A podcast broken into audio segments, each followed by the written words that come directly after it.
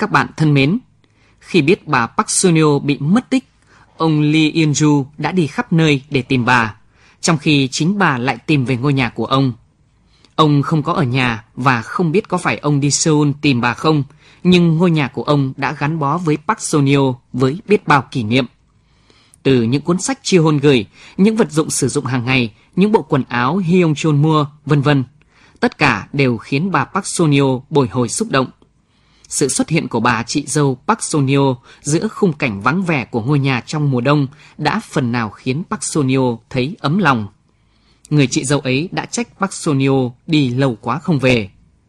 Bây giờ giọng đọc nghệ sĩ ưu tú Hoàng Yến sẽ gửi tới các bạn phần tiếp tiểu thuyết Hãy chăm sóc mẹ của nhà văn Hàn Quốc Shin Kyung Suk qua bản dịch của Lê Hiệp Lâm và Lê Nguyễn Lê. Mời các bạn cùng theo dõi.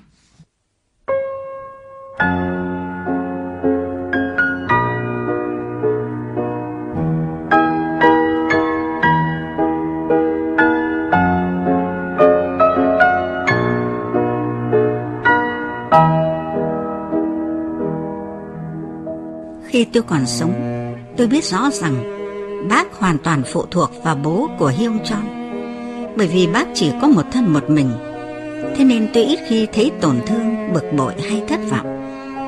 Tôi chỉ coi bác như một người lớn gặp hoàn cảnh không may trong gia đình thôi. Thế nên bác giống như mẹ chúng tôi, chứ không phải chị gái. Nhưng bác ạ, à, tôi không muốn vào phần mộ xây cho tôi mấy năm trước trong khu nghĩa trang tổ tiên đâu tôi không muốn vào đó. Hồi còn sống ở đây, mỗi khi đầu óc thoát được tình trạng u minh, tôi lại một mình đi lên sinh phần của mình. Làm thế, để nếu có ở trong đó sau khi chết, thì tôi cũng sẽ cảm thấy thoải mái. Tôi thích những tia nắng rực rỡ và những cây thông cao chót vót dù thân hơi cong. Nhưng quả thật là quá cay cực và nặng nề nếu tôi vẫn là một thành viên của gia đình này ngay cả khi đã chết đi rồi. Để cố gắng thay đổi suy nghĩ ấy của mình, tôi sẽ lầm nhầm hát hò, nhổ cỏ, rồi ngồi ở đó cho đến tận khi mặt trời lặn. Nhưng không có gì ở đấy khiến tâm trạng tôi vui lên được. Tôi đã sống trong ngôi nhà này hơn 50 năm rồi. Giờ xin hãy để tôi đi. Dạo chúng ta xây mộ khi bác bảo phần mộ của tôi nên ở ngay dưới phần mộ của bác, tôi đã liếc xéo bác mà nói, ồ, vậy thì dù đã chết, tôi vẫn có thể làm việc vặt cho bác nhỉ? Đến nay tôi vẫn nhớ câu nói đó. Bác đừng có phiền lòng về mấy lời ấy nhé. Tôi đã suy nghĩ chuyện này rất lâu, nhưng tôi nói thế không có ý xấu gì đâu. Giờ tôi chỉ muốn trở về nhà và nghỉ ngơi ở đó. Ôi, cửa gian nhà kho vẫn mở. Gió đập sầm sầm vào cửa nhà kho, như thể sẽ xé tan cánh cửa thành từng mảnh. Có một lớp băng mỏng trên tấm phản gỗ mà trước đây tôi vẫn thích ngồi. Nếu không để ý mà ngồi lên đó, thể nào cũng trượt ngã ngay. Hồi xưa John hay ngồi trong gian nhà kho này để đọc sách và bị bọ chết cắn. Tôi biết Chi Hon thường mang theo một cuốn sách rón rén trốn vào đây giữa chuồng lợn và buồng đựng cho. Tôi đã không đi tìm nó. Nếu Hyung Chon có hỏi tôi Chi Hon ở đâu, thì tôi cũng bảo không biết. Vì tôi thích thấy con bé đọc sách và tôi không muốn quấy rầy nó. Có một đống rơm chất trên tấm ván che chuồng lợn. Đám gà mái sẽ chiếm lấy một góc đống rơm ấy để ấp trứng. Không ai có thể tìm thấy Chi Hon cuộn mình giữa đống rơm, vừa bôi nước bọt làm dịu những chỗ bị bọ chết cắn, vừa đọc sách. Chị Hon chắc phải lấy làm thú vị bao nhiêu khi nấp trên đó đọc sách, mà nghe anh trai nó mở tung hết các cửa phòng và chạy cả vào nhà bếp để tìm nó. Đám gà mái cũng thật đặc biệt. Những con gà mái đang ấp trứng trên đống rơm sẽ nhặng xị cả lên khi có tiếng giờ sách sột soạt của con bé. Lũ gà mái mẹ vốn không chịu ấp trứng nếu ta không làm cho chúng những cái tổ ấm áp với đầy trứng làm mồi nhử. Chúng rất nhạy cảm với tiếng ồn của chi hon. Có lần chúng quang quác ẩm ĩ tới mức anh con trai con bé đã phát hiện ra nó. Không biết chị Hon đã đọc gì khi lặng lẽ trốn trong gian nhà kho với con lợn ổn ỉn liên hồi bên cạnh. Đàn gà cục tác không ngừng phía trên, đủ thứ nông cụ như cuốc sẻng bừa cào và cả rơm dạ bao quanh xung quanh nó. Khi mùa xuân đến, con chó gầm gừ luôn mồm, nằm bên cạnh đàn con mới đẻ của nó ở phía dưới thềm nhà. Giày mùa đông của cả nhà bị tha về khắp xung quanh chúng. Ta còn nghe thấy tiếng mưa nhỏ xuống từ mái hiên. Con chó vốn hiền lành là thế, mà sau khi đẻ con lại trở nên hung dữ như vậy. Nếu không phải là người nhà, thì chẳng ai đến gần nó được. Vì vậy khi con chó đẻ, Hyung Chon sẽ tô đậm lại dòng chữ chú ý nhà có chó trên tấm biển lúc nào cũng treo trên cánh cổng màu xanh.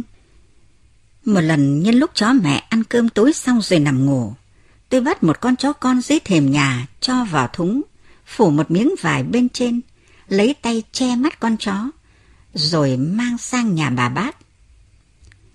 Đã tối thế này rồi, sao còn phải bịt mắt nó, rồi mới mang đi hả mẹ? Cô con gái thứ vừa lẽo đẽo chạy theo sau vừa hỏi. Mặc cho tôi giải thích rằng nếu không làm như vậy thì con chó sẽ tìm được đường quay về nhà. Cô con gái vẫn có vẻ chưa hiểu ra. Nhưng trời đã tối thế này rồi cơ mà mẹ. Ừ, trời có tối thì vẫn phải làm vậy. Con chó mẹ biết đứa con của mình không còn nữa, nên suốt ngày rên rỉ đau đớn, cơm cũng chẳng buồn ăn. Nó phải ăn cơm mới có đủ sữa cho đàn chó con bú để còn lớn lên chứ. Cảm thấy cứ để mặc con chó mẹ thế thì nó sẽ chết mất.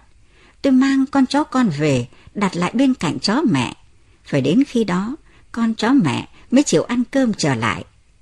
Con chó ấy sống ở phía dưới cái thềm kia. Chà, tôi không biết sẽ phải ngừng dòng hồi tưởng đang nảy nở như chồi non mùa xuân về mọi nơi trên mảnh đất này ở đâu nữa.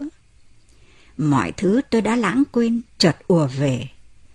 Từ những bát cơm trên kệ bếp, từ những hũ lớn, hũ bé đựng gia vị, từ những bậc thang gỗ nhỏ hẹp dẫn lên gác xếp, từ những cây bí ngô bò um tùm phía dưới, rồi leo lên bờ tường đất. Ông không nên để nhà cửa đóng băng như thế. Nếu khó khăn quá, thì hãy bảo cô con dâu thứ giúp đỡ xem sao. Nó luôn thu dọn nhà cửa rất cẩn thận, cho dù ngôi nhà đó không phải của mình. Nó có khiếu trong mấy việc này lắm, lại chu đáo và chân thành. Dù vẫn đi làm, nhưng nhà cửa lúc nào cũng sạch bong, mà thậm chí không có người giúp việc. Nếu thấy chăm nom nhà cửa khó khăn quá, thì hãy nói với nó một câu. Để tôi bảo ông, nó mà động tay vào thì đồ cũ cũng trở thành đồ mới. Ông có nhớ vợ chồng nó đã thuê một ngôi nhà gạch ở khu tái định cư như thế nào không? Chủ ngôi nhà ấy không hề sửa chữa gì cả. Chính cô con dâu nhà mình đã tự tay trộn xi măng để sửa sang lại ngôi nhà. Một ngôi nhà sẽ trở nên đẹp đẽ hay xa lạ, tùy thuộc vào người sống trong ngôi nhà ấy, tùy thuộc vào sự chăm sóc của chủ nhân. Khi mùa xuân đến, hãy trồng hoa ngoài sân nhé. Cả cọ rửa sàn và sửa sang lại cái mái đã hỏng vì tuyết nữa đấy. Mấy năm trước lúc bố của Hyung Chon say rượu, khi có người hỏi nhà ở đâu, ông đã nói rằng nhà mình ở phường Yeok Chon. Mặc dù Hyung Chon đã rời khỏi phường Yeok Chon 20 năm rồi. Trong trí nhớ của tôi, phường Yeok Chon đã trở nên rất mơ hồ. Ông là người không bao giờ biểu lộ cảm xúc cho dù là vui hay buồn. Khi Hyung Chon mua được ngôi nhà đầu tiên của nó ở phường Yeokchon trên Seoul, ông cũng không nói gì nhiều. Nhưng tôi biết từ trong sâu thẳm ông rất tự hào. Đó là lý do tại sao trong những lần say rượu, ông quên lãng căn nhà này mà lại gọi tên căn nhà đó. Căn nhà mà một năm chúng ta tới làm khách có ba hay bốn lần và chỉ ngủ lại một hoặc thỉnh thoảng là hai đêm. Ước gì ông cũng nghĩ đến ngôi nhà này theo cách đó. Trong góc sân trước hay ở sân sau của ngôi nhà này, dù tôi không trồng, thì năm nào những bông hoa nhỏ xíu cũng đua nhau nở rực rỡ, đẹp mãi cho đến tận khi tàn. Trong sân trước, dưới thềm và sân sau, luôn có thứ gì đó tụ hội, đến rồi đi rồi chết. Chim chóc đậu trên dây phơi, như thể đang giặt rũ phơi phóng, chúng vui đùa nhảy nhót díu gian. Tôi thực sự nghĩ rằng một căn nhà sẽ dần trở nên giống với những con người sống trong đó. Tôi như vẫn thấy đàn vịt sống ngôi nhà này, quát quát quanh sân và đẻ trứng khắp nơi. Tôi như vẫn thấy một ngày nắng đẹp, tôi mang một cái khay mây đựng củ cải thái lát mỏng, phơi khô hoặc khoai sọ luộc ra đặt trên bức tường đất. Cảnh tượng cô con gái thứ phôi đôi giày thể thao trắng tinh sạch bong như mới dưới ánh nắng chợt vụt qua trước mắt tôi. Cô con gái lớn luôn thích ngắm nhìn bầu trời in hình trong giếng nước. Tôi như vẫn vẫn thấy hình ảnh Chi Hon đang múc nước bên bờ giếng thì ngưng lại nhìn xuống mặt nước hai tay chống cằm. Tôi đã ở lại đây lâu quá rồi. Bây giờ tôi phải đi thôi. Mùa hè năm ngoái, khi bị bỏ lại một mình trên ga tàu điện ngầm Seoul, tôi chỉ nhớ được những chuyện hồi tôi lên ba tuổi. Lãng quên tất cả mọi thứ. Điều duy nhất tôi có thể làm lúc ấy là bước đi. Bản thân tôi cũng không biết mình là ai nữa. Tôi cứ bước và bước. Tất cả mọi thứ đều mờ ảo. Cái sân nhà mà tôi thường chạy nhảy nô đùa hồi ba tuổi, chợt hiện hiện trong tâm trí tôi. Lúc người cha bôn ba khắp nơi để đào vàng và khai thác than đá trở về, tôi mới lên ba. Tôi đi xa hết mức có thể.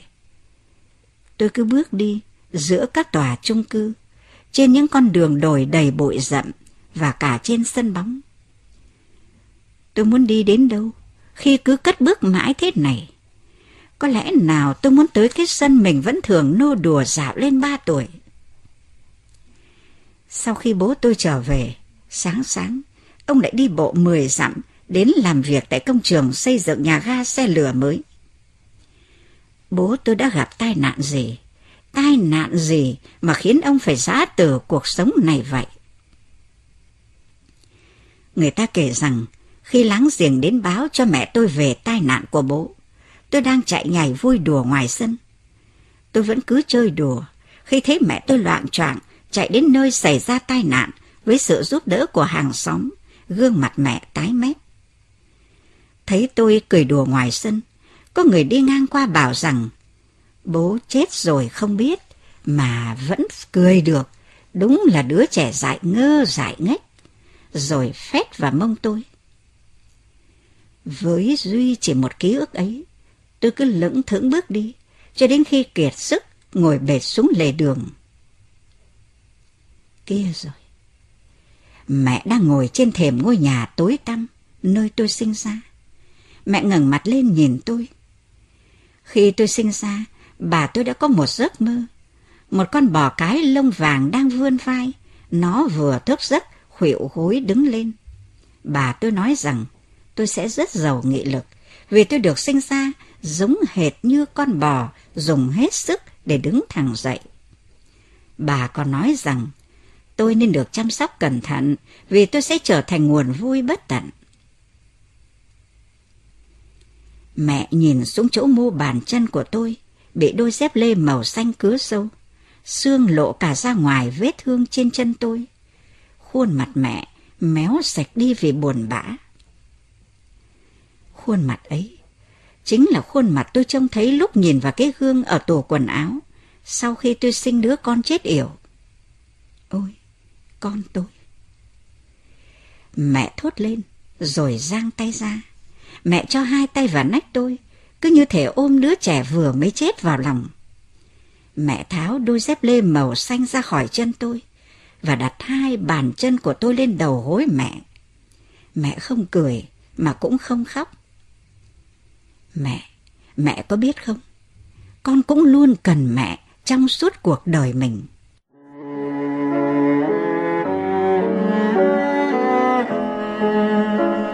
Mẹ mất tích đã 9 tháng rồi. Chi Hon đang ở Italia.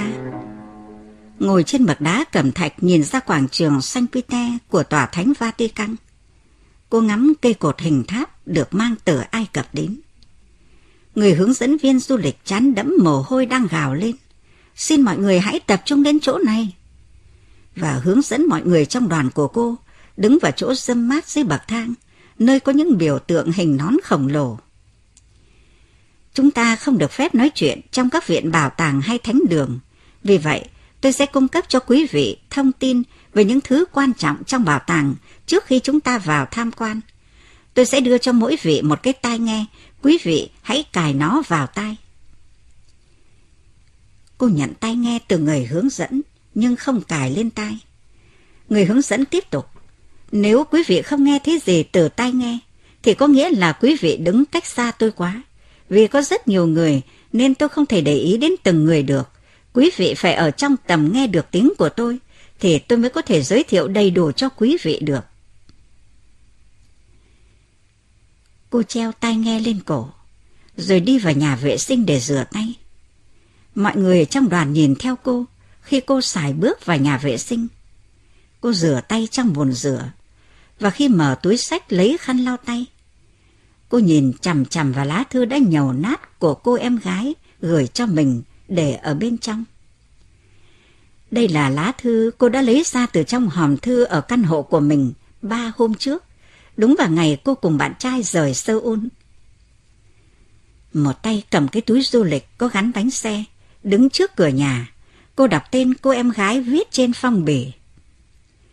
Từ xưa đến giờ, đây là lần đầu tiên cô nhận được thư từ em gái mà đây còn là một lá thư tay chứ không phải email. Cô định mở bức thư ra xem, nhưng nghĩ thế nào lại cất vào túi sách. Có lẽ cô nghĩ nếu đọc lá thư đó thì cô sẽ không thể lên máy bay với bạn trai mất. Cô bước ra khỏi nhà vệ sinh và lại ngồi xuống với cả đoàn. Nhưng thay vì đeo tai nghe lên, cô lấy lá thư của cô em gái ra, cầm trên tay một lát rồi bóc phong bì thư. Chị, hôm em tới chỗ mẹ ngay sau khi em từ Mỹ trở về. Mẹ cho em một cây hồng nhỏ cao tới đầu gối em. Hôm đó em đến lấy đồ đạc gửi ở nhà mẹ. Mẹ bị té xỉu trong khu chứa đồ bên cạnh nhà kho, nơi cất giữ bếp ga, tủ lạnh và bàn ăn của em. Mẹ nằm sóng xoài ở đó, chân tay rũ cả ra mấy con mèo nhà hàng xóm mà mẹ hay cho cơm đang ngồi xung quanh mẹ. Em vội vàng ra lay mẹ. Mẹ mở mắt như thể vừa ngủ dậy, nhìn em và mỉm cười. Mẹ nói, đứa con gái thứ hai của tôi về rồi đấy. Mẹ bảo với em là mẹ không sao cả. Giờ thì em biết, khi đó mẹ không còn tỉnh táo, nhưng mẹ vẫn khăng khăng rằng mẹ không sao cả rằng mẹ đang vào nhà kho để mang cơm cho mấy con mèo. Mẹ vẫn giữ nguyên si mọi thứ em gửi trước khi em đi Mỹ. Ngay cả đôi găng tay cao su mẹ cũng không động đến, cho dù trước khi đi em đã bảo mẹ cứ dùng. Mẹ kể là trong một lần nhà có dỗ, mẹ đã tính dùng cái bếp ga sách tay, nhưng rồi lại thôi. Sao mẹ lại không dùng? Em hỏi mẹ thế thì mẹ nói, để khi con về, mẹ có thể trao lại cho con mọi thứ còn nguyên vẹn như khi con đi. Khi em đã chất hết đồ lên xe tải, mẹ ngượng nghịu cầm một cây hồng đi vòng ra từ phía sau nhà, nơi mẹ cất giữ tất cả những chum gia vị. Rễ cây bọc một nắm đất đặt trong túi ni lông. Mẹ đã mua cái cây đó cho em mang về trồng ở khoảnh sân ngôi nhà em mới chuyển đến. Cái cây còn quá nhỏ. Em tự hỏi không biết đến khi nào cây hồng này mới cho quả. Nhưng quả tình, em không muốn mang cây hồng về. Nói là nhà có sân, nhưng đó đâu phải là nhà của em. Và lại em cũng nghĩ không biết ai sẽ chăm sóc cho cái cây đó. Như đọc được ý nghĩ đó của em, mẹ bảo, con sẽ thấy cây hồng cho quả ngay thôi. Đến 70 năm còn trôi qua vèo vèo nữa là. Thấy em vẫn không định mang nó theo mẹ bảo. Như thế, để khi mẹ không còn nữa, mỗi lần hái quả hồng là con lại nhớ đến mẹ. Dạo đó mẹ bắt đầu hay nói câu khi mẹ chết thường xuyên hơn.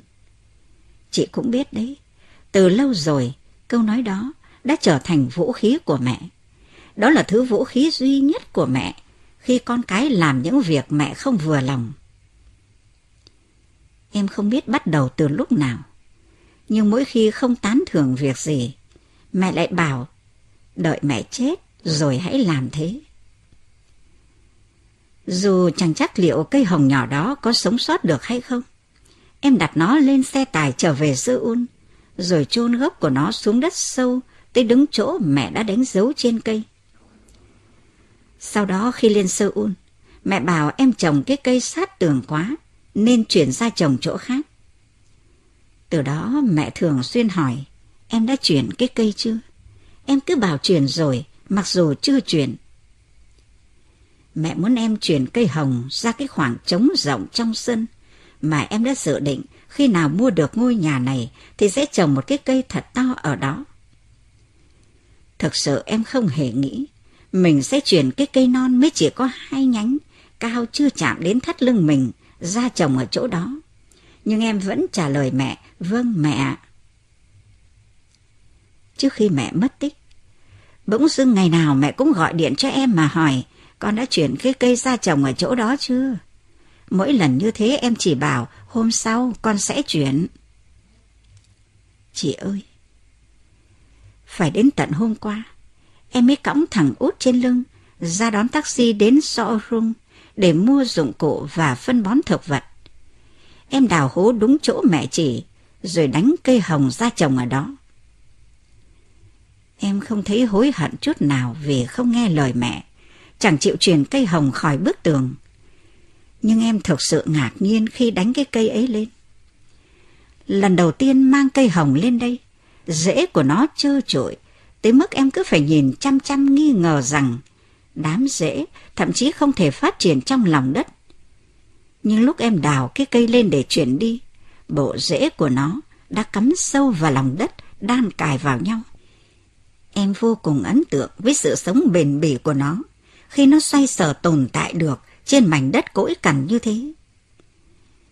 Có phải mẹ cho em cây hồng bé xíu là để em có thể chứng kiến tán lá của nó ngày một xum xuê và cành nhánh của nó ngày một đan dày. Phải chăng mẹ có ý bảo với em rằng nếu muốn nhìn thấy cây đơm hoa kết trái thì phải chịu khó chăm sóc cho nó? Hay có lẽ chỉ đơn giản là vì mẹ không có tiền để mua cây to? Lần đầu tiên em thấy yêu thích cây hồng đó. Em không còn hoài nghi liệu cây hồng này có ngày cho quả hay không nữa. Em lại nhớ tới câu mẹ nói. Sau khi mẹ đi rồi, mỗi lần cầm quả hồng lên ăn, thì con sẽ nghĩ đến mẹ. Chị có nhớ có lần chị đã bảo em kể cho chị nghe những chuyện về mẹ mà chỉ mình em biết không? Em đã nói là em không biết gì về mẹ cả. Tất cả những gì em biết là mẹ đang mất tích. Cho đến bây giờ vẫn vậy.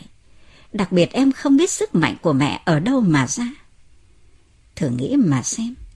Những việc mà người khác không làm được thì mẹ đều tự mình làm cả.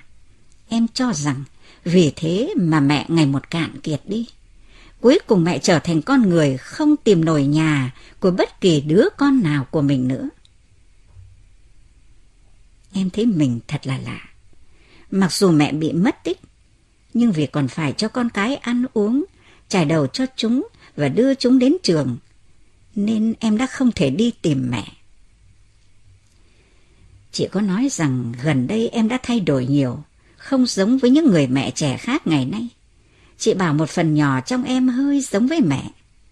Nhưng chị ơi, dù gì đi nữa, em không nghĩ mình có thể giống được mẹ của chúng ta. Kể từ khi mẹ mất tích, em cứ nghĩ mãi, liệu mình đã là đứa con gái tốt của mẹ chưa? Liệu em đã làm được cho các con mình những việc mẹ đã làm cho em chưa? Em biết một điều, em không thể làm được như mẹ, cho dù em có muốn đi chăng nữa.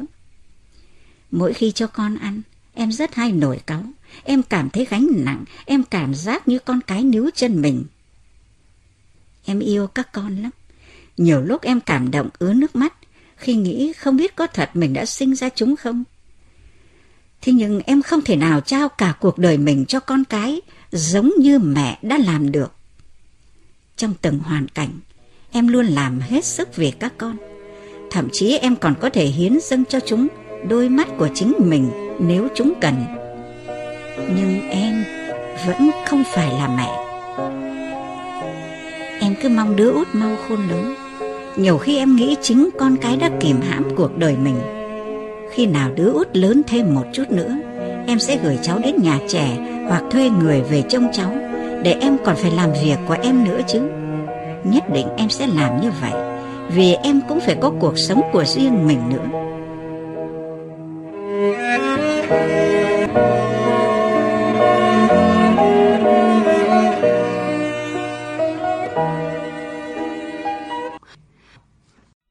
Các bạn thân mến, bà Park Sonio mất tích đã tròn 9 tháng. Con gái lớn của bà hiện đang ở Italia và nhận được thư của cô em gái chi hôn gửi sang. Trong thư vẫn là những câu chuyện xoay quanh mối quan tâm về mẹ. Kể cả những lúc đau ốm có bệnh trong người, nhưng không bao giờ Park Sonio nói ra để các con yên tâm làm việc, mà bà luôn nói mình bình thường, mọi việc đều rất ổn. Thậm chí những món đồ con cái mua để Park Sonio dùng trong những ngày đông giá, thời tiết không ổn định thì bà cũng cất đi cẩn thận, những mong lúc con gái về bà sẽ trao lại nguyên vẹn, không suy xuyển. Bác Sonio luôn dành cho các con những chăm sóc nhỏ nhoi nhưng lại hay nhắc tới câu khi mẹ chết. Dường như bà đã bắt đầu ý thức về sự vắng mặt của mình trên cõi đời. Bà đi mua một cây hồng nhỏ về trồng và luôn hy vọng cây hồng ấy sẽ sớm cho quả, để sau khi bà mất, mỗi lần ăn trái hồng là các con lại nhớ đến bà. Bây giờ qua giọng đọc nghệ sĩ ưu tú Hoàng Yến, chúng ta sẽ nghe phần tiếp tiểu thuyết Hãy chăm sóc mẹ của nhà văn Hàn Quốc Shin Kyung Suk. Mời các bạn cùng theo dõi.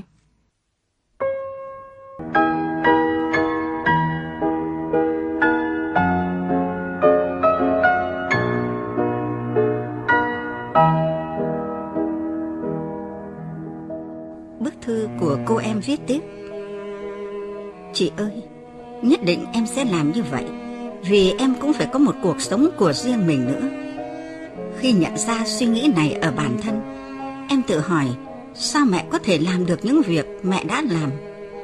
Và khi đó em mới biết rằng Mình không thực sự hiểu mẹ. Dù chúng ta cứ nói là hoàn cảnh sống của mẹ Khiến mẹ chỉ có thể nghĩ về chúng ta đi nữa. Sao chúng ta có thể nghĩ về mẹ ở cương vị một người mẹ suốt cả cuộc đời như thế cơ chứ? Dù đã làm mẹ, em vẫn có rất nhiều mơ ước của riêng mình và vẫn nhớ không sót một chuyện gì về thời thơ ấu, thời niên thiếu cũng như thời thiếu nữ của mình. Thế nhưng tại sao ngay từ đầu chúng ta chỉ luôn nghĩ về mẹ như là một người mẹ mà thôi? Mẹ đã không có cơ hội theo đuổi những ước mơ của mình luôn phải một thân một mình đối diện với mọi sự bạc đãi của thời đại, đói nghèo và khốn khổ. Và mẹ không thể làm được gì cho số phận buồn thương của mình ngoài gánh chịu nó và vượt qua nó, sử dụng tối đa mọi khả năng của bản thân để sống hết cuộc đời, dâng hiến toàn bộ thể xác và tâm hồn mình cho cuộc đời ấy. Tại sao em lại chưa từng mảy may nghĩ tới những ước mơ của mẹ? Chị ơi, em đã muốn vụt mặt vào cái hố em đào để trồng cây hồng. Em không thể sống giống như mẹ. Vậy thì có lẽ nào mẹ lại muốn sống như thế? Sao em chưa một lần nghĩ được như vậy khi mẹ còn ở bên chúng ta? Là con gái của mẹ, mà em chẳng còn hay biết gì như thế, thì chắc mẹ phải cảm thấy cô đơn biết chừng nào khi ở trước những người khác thật bất công khi mẹ đã phải hy sinh tất cả cho chúng ta. Nhưng chẳng có một ai hiểu được mẹ cả. Chị ơi, chị có nghĩ chúng ta sẽ lại được ở bên mẹ dù chỉ một ngày thôi không? Chị có nghĩ em sẽ lại có thời gian để hiểu mẹ nữa không? Để lắng nghe những câu chuyện của mẹ, để an ủi ước mơ xưa mẹ đã chôn vùi ở đâu đó trong dòng thời gian. Không cần một ngày. Chỉ cần cho em vài giờ đồng hồ thôi cũng được. Em sẽ nói với mẹ rằng em yêu tất cả những gì mẹ đã làm. Em yêu người mẹ đã hoàn thành được tất cả những công việc đó. Em yêu cuộc sống của mẹ, một cuộc sống mà không ai còn nhớ nữa. Rằng em tôn thờ mẹ. Chị ơi, chị đừng bỏ rơi mẹ, hãy đi tìm mẹ chị nhé. Em gái cô chắc đã không thể viết ngày tháng hoặc lời tạm biệt ở cuối bức thư. Trên trang giấy có những vết ố hình tròn. Có lẽ em gái cô đã khóc khi viết. Cô nhìn chằm chằm vào những điểm ố vàng ấy hồi lâu, rồi gấp lá thư lại cho vào túi sách. Có khi trong lúc em gái cô đang viết thư, thì đứa con út đã vơ lấy cái gì đó ở dưới gầm bàn cho vào miệng, rồi ra túm lấy hông mẹ và cất giọng ngọng nghịu bài hát gấu mẹ, rồi đu lên người mẹ. Cô em gái hẳn đã nhìn thằng bé với vẻ mặt u sầu rồi hát theo con. Đứa con trai nhỏ không hiểu được tâm trạng của mẹ nên cứ ngoác miệng ra cười toe toét và nói gấu bố, rồi chờ đợi mẹ phụ họa tiếp. Em gái cô nước mắt lưng chồng đế lời con béo ị. Có lẽ em gái cô đã không thể viết lời tạm biệt vì phải chơi đùa với con. Có lẽ đứa trẻ đã túm chặt lấy chân mẹ, rồi cố leo lên, nhưng rồi lại ngã lăn quay và bập chán xuống sàn nhà. Thằng bé sẽ khóc òa lên nước nở. Nhìn thấy vết bầm tím lan rộng trên làn da mỏng manh của đứa bé. Có lẽ những giọt nước mắt cố kìm nén của em gái cô bỗng dưng trào ra. Sau khi cô gấp lá thư lại, cất vào túi sách, giọng nói nhiệt tình của người hướng dẫn vọng đến tai cô. Thứ đặc sắc nhất của viện bảo tàng này chính là bức họa Chúa tạo ra Adam trên trần nhà nguyện si xin mà chúng ta sẽ được chiêm ngưỡng vào cuối buổi hôm nay. Danh họa Michelangelo đã treo mình trên xà của cái trần đó suốt bốn năm để thực hiện bức bích họa này. Thế nên đến cuối đời mình, thị lực của ông ấy kém tới mức nếu không ra ngoài trời thì không thể đọc chữ hay xem tranh được nữa. Bích họa được làm từ vữa, thế nên người họa sĩ phải hoàn thành trước khi lớp vữa khô lại.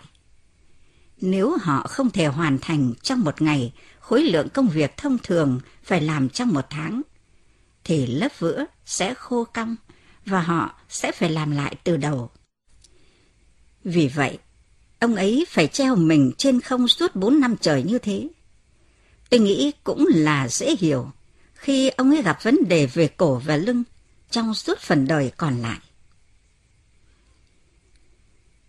Việc cuối cùng cô làm ở sân bay trước khi lên máy bay là gọi điện về cho người bố ở dưới quê. Sau khi mẹ mất tích, bố cứ đi đi về về giữa Seoul và ngôi nhà ở quê. Nhưng từ độ sang xuân, bố đã về sống hẳn dưới nhà. Ngày nào cô cũng gọi điện cho bố vào buổi sáng, cũng có khi vào buổi tối. Điện thoại vừa đổ một hồi chuông, là bố cô nhấc lên ngay như đã chờ đợi cuộc gọi ấy từ lâu lắm. Bố sẽ nói tên cô trước cả khi cô kịp lên tiếng. Trước đây mẹ cũng luôn đoán ra cô mỗi lần cô gọi điện về nhà như thế. Trong khi đang nhổ cỏ ở luống hoa ngoài sân, nghe thấy chuông điện thoại reo, là mẹ bảo ngay với bố. Ông nghe điện thoại đi, chị Hon gọi đấy. Nếu cô có hỏi, sao chỉ cần nghe chuông điện thoại là mẹ có thể đoán ra ai đang gọi thế mẹ? Mẹ sẽ nhún vai bảo, chỉ là mẹ tự nhiên biết được thôi. Giờ đây sống một mình trong ngôi nhà trống vắng không có mẹ. Bố cũng có thể biết chắc là cô đang gọi, ngay từ tiếng chuông đầu tiên. Cô nói với bố rằng, có thể cô sẽ không gọi điện trong một thời gian, vì ở bên Roma mà gọi về thì cô lại phải tính xem có làm bố thức giấc không. Như thể chẳng để ý đến cô đang nói gì. Đột nhiên bố cô bảo rằng, lẽ ra bố phải đưa mẹ đi phẫu thuật viêm màng phổi. Mẹ con cũng bị đau mũi nữa sao? Cô hỏi mà giọng như nghẹn lại. Bố cô kể, cứ mỗi khi thời tiết thay đổi là mẹ cô lại không thể ngủ được vì ho. Bố cô còn nói thêm, đó là lỗi của bố, tất cả là tại bố, vì bố mà mẹ con không có thời gian chăm sóc chính bản thân mình. Nếu phải ngày nào khác, thì có lẽ cô đã bảo với bố, bố à, đó không phải là lỗi của ai cả. Nhưng hôm ấy những từ, phải, tất cả là tại bố, cứ thế nhảy ra khỏi miệng cô. Bố cô buông tiếng thở dài nặng nhọc ở bên kia đầu dây. Bố cô không biết rằng cô đang gọi điện từ sân bay. Mãi một lúc sau, bố cô mới lên tiếng. Chi Hon à? Dạ. Bây giờ thậm chí mẹ con cũng không hiện về trong giấc mơ của bố nữa rồi. Cô không nói gì. Sau một hồi im lặng, bố cô lại bắt đầu nhắc chuyện ngày xưa. Bố kể rằng có một hôm bố mẹ nấu con cá bao kiếm anh cả cô gửi về biếu. Hôm đó mẹ đào một củ cải còn nguyên lá xanh ở cánh đồng trên núi về, rũ sạch đất cát, dùng dao gọt, cắt thành từng khúc to, rồi giải xuống dưới đáy nồi để om con cá bao kiếm. Con cá chín đỏ lên cùng đủ loại gia vị. Khi cá đã chín, mẹ gỡ thịt cá, đặt lên bát cơm trắng tinh của bố. Bố cô sụt xịt khi nhớ lại ngày mùa xuân ấy. Trong bữa ăn trưa, bố mẹ chia nhau con cá bao kiếm mà mẹ đã om buổi sáng. Và sau khi ăn uống no nê, hai người cùng vào trong phòng giang tay ngủ trưa. Bố cô nói khi đó bố đã không biết rằng đó là hạnh phúc. Bố thấy thương cho mẹ con, lúc nào bố cũng kêu ca mệt mỏi. Đó là sự thật. Bố cô hoặc là đi vắng, hoặc là ở nhà trong tình trạng ốm đau. Dường như giờ đây bố cô đang rất ân hận về điều đó. Tiếng khóc thầm của người cha già bật lên thổn thức. Lúc bố bắt đầu trở nên ốm yếu, thì hẳn mẹ con cũng mắc tình trạng tương tự. Có phải mẹ cô thậm chí đã không thể nói ra rằng bà đang đau ốm, phải gạt qua một bên vì sự mệt nhọc của bố cô? Vì phải chăm sóc cho mọi người trong gia đình, mẹ trở thành người không được phép ốm. Khi bước sang tuổi 50, bố cô bắt đầu phải dùng thuốc huyết áp, khớp xương thì tê cứng, bệnh đục thủy tinh thể cũng xuất hiện. Ngay trước ngày khi mẹ mất tích, bố cô đã phải trải qua hàng loạt ca phẫu thuật khớp xương đầu gối trong suốt hơn một năm trời. Rồi lại còn phải phẫu thuật tuyến tiền liệt vì đi tiểu khó khăn. Bố cô từng bị đột quỵ. Vì vậy mỗi năm ông phải nhập viện ba lần. Mỗi lần lại nằm viện nửa tháng tới một tháng. Chu trình ấy cứ lặp đi lặp lại như thế. Lần nào bố nằm viện, mẹ cũng phải ngủ trong bệnh viện. Gia đình cô đã thuê người chăm sóc cho bố, nhưng ban đêm mẹ vẫn phải ngủ ở đó. Khi người giúp việc ngủ qua đêm ở bệnh viện, chừng nửa đêm bố cô đi vào nhà vệ sinh rồi chốt cửa lại và không chịu ra ngoài. Có lần đang ở nhà anh hiêu Chôn, nhận được điện thoại của người giúp việc đang hốt hoảng vì không biết phải làm gì trước hành động bất ngờ của bố cô. Dù đang lúc nửa đêm, mẹ cô vẫn vội vã đi đến bệnh viện để dỗ dành người chồng đang khóa cửa ngồi trong nhà vệ sinh. Tôi đây, mở cửa đi ông, tôi đây mà. Cho dù ai có nói gì đi nữa, bố cô cũng không mở cửa. Nhưng vừa nghe thấy tiếng của mẹ cô là bố cô mở cửa ngay. Lúc ấy bố cô đang ngồi nép mình bên cạnh bồn vệ sinh. Mẹ dìu bố ra giường. Bố nhìn mẹ một hồi rồi cuối cùng thiết đi. Bố cô đã nói rằng ông không hề nhớ chuyện đó. Ngày hôm sau khi cô hỏi bố tại sao lại làm như vậy, bố cô đã vặn lại con nói bố làm chuyện đó ấy à? Rồi dường như sợ cô hỏi tiếp, bố cô nhắm mắt ngay lại. Thì mẹ cũng phải nghỉ ngơi chứ bố. Bố quay người vào trong. Cô biết bố chỉ giả vờ ngủ, chứ thực ra vẫn nghe thấy câu chuyện của hai mẹ con. Mẹ nói mẹ nghĩ bố làm như vậy vì bố thấy sợ. Chắc bố con làm thế vì bố con đang ở bệnh viện chứ không phải ở nhà. Nửa đêm thức giấc thấy xung quanh toàn người lạ mà lại chẳng có người thân nào. Vậy nên bố con mới trốn đi. Sợ hãi, băn khoăn, không biết chỗ này là chỗ nào. Có cái gì mà phải sợ đến thế chứ mẹ? Bố cô hẳn cũng nghe thấy cô cáu gắt. Con chưa từng sợ cái gì sao? Mẹ cô nói nhỏ rồi nhìn vội về phía bố cô. Bố con nói rằng đôi khi mẹ cũng hành động như vậy. Bố con kể nhiều lần nửa đêm thức giấc, bố không thấy mẹ đâu nên ông ấy phải đi tìm mẹ. Lúc ấy mẹ đang trốn trong nhà kho hoặc sau bờ giếng. Mẹ hua hua tay trước mặt và nói đừng làm thế với tôi. Bố con nói lúc ấy mẹ cứ run lẩy bẩy. Mẹ bị như thế sao mẹ? Mẹ không nhớ đã làm vậy. Bố con nói bố phải đưa mẹ vào nhà, đặt mẹ nằm xuống, cho mẹ uống nước, và rồi mẹ lại thiếp đi. Mẹ mà còn như thế thì chắc bố con cũng có nỗi sợ. Nhưng mà sợ cái gì mới được chứ? Mẹ lầm bầm như nói một mình. Mẹ nghĩ đó là nỗi sợ cuộc sống lần hồi. Sợ nhất là khi trong chum không còn chút gạo nào cả. Cứ nghĩ đến cảnh để các con phải nhịn đói, môi mẹ lại run lên vì sợ. Có những năm tháng như vậy đấy. Bố cô chưa từng kể với cô hay bất kỳ ai trong gia đình về chuyện đôi khi mẹ hành động như vậy. Sau khi mẹ mất tích, mỗi lần cô gọi điện về cho bố là bố lại kể một vài câu chuyện cũ nào đó để trì hoãn không cho cô dập điện thoại. Nhưng bố chưa bao giờ kể với cô rằng mẹ thỉnh thoảng lại trốn vào đâu đó giữa đêm trong khi đang ngủ. Cô nhìn đồng hồ, đã 10 giờ sáng. Không biết bạn trai của cô đã ngủ dậy chưa? Anh ấy đã ăn sáng chưa? Sáng nay cô thức dậy vào lúc 6 giờ trong một khách sạn cũ kỹ đối diện nhà ga Techmina.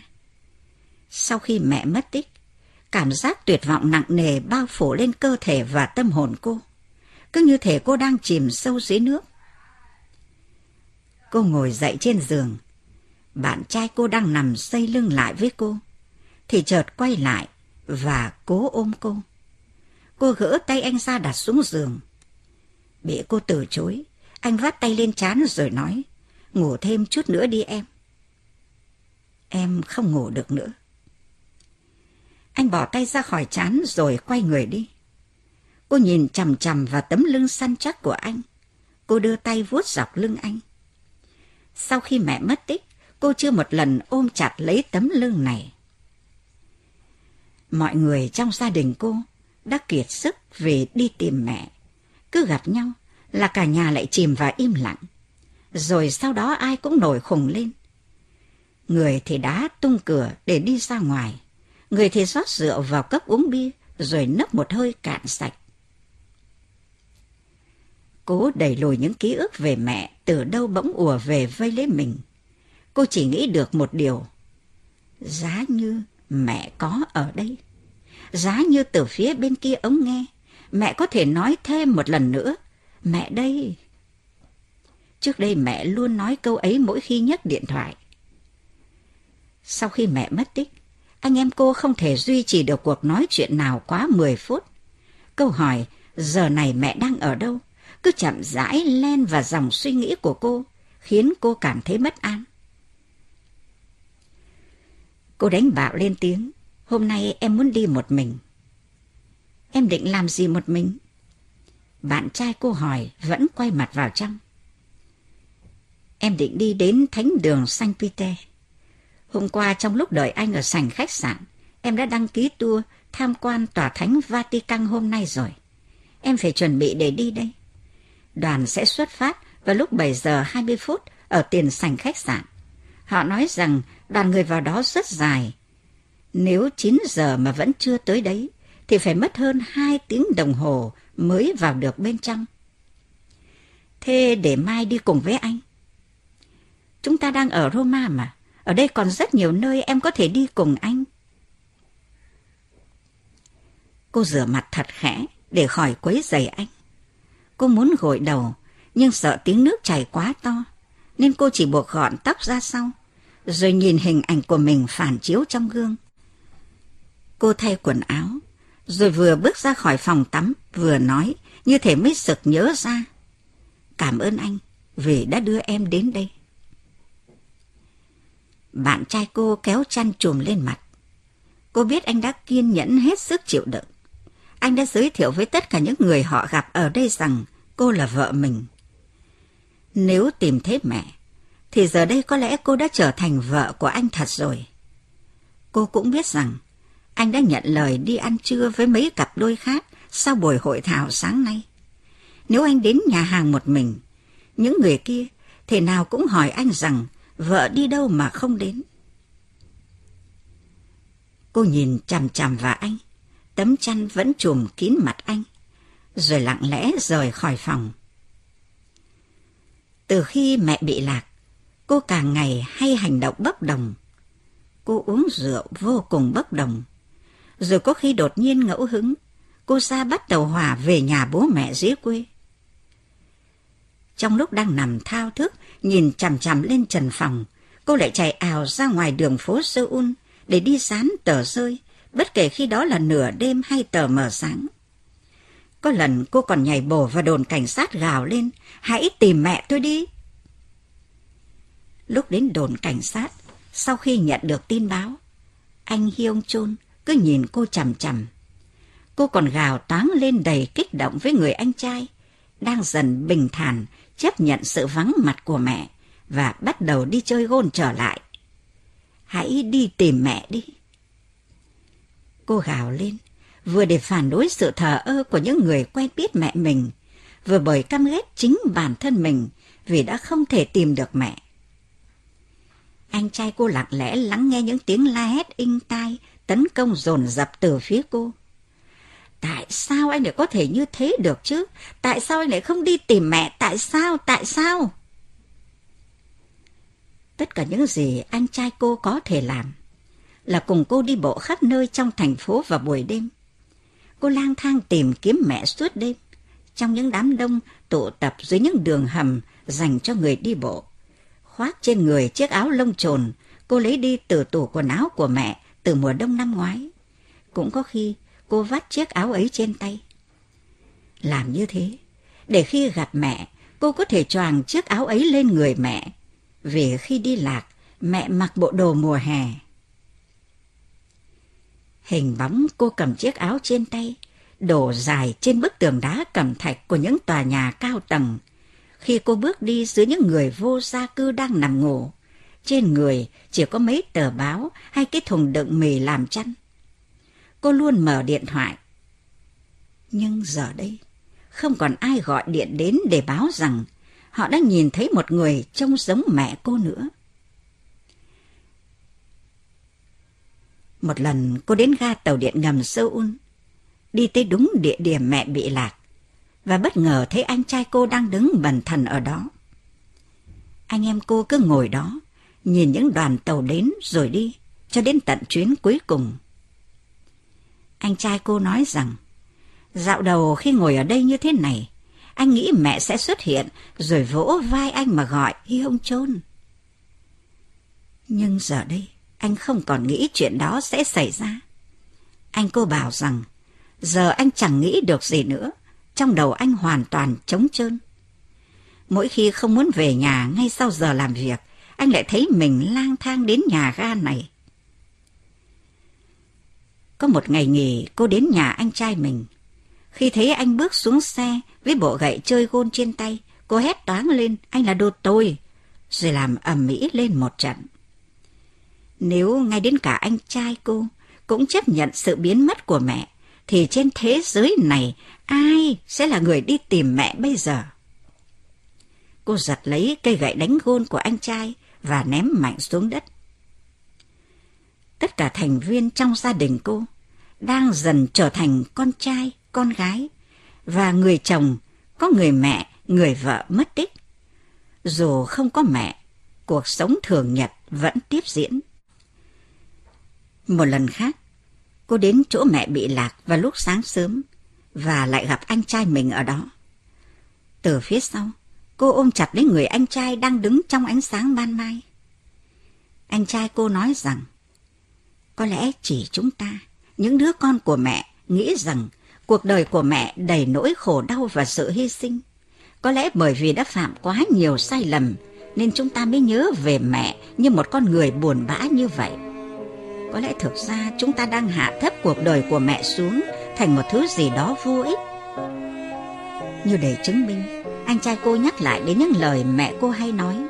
Mẹ thường nói ơn trời, đây là một việc chúng ta phải thấy biết ơn. Khi có chuyện gì đó, dù rất nhỏ, diễn ra thuận lợi.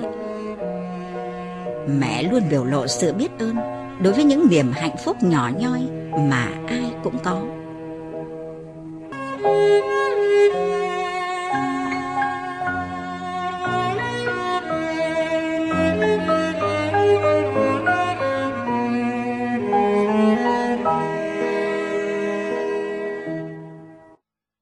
Các bạn thân mến, các bạn vừa nghe phần tiếp tiểu thuyết Hãy chăm sóc mẹ của nhà văn Hàn Quốc Shin Kyung Suk qua bản dịch của Lê Hiệp Lâm và Lê Nguyễn Lê.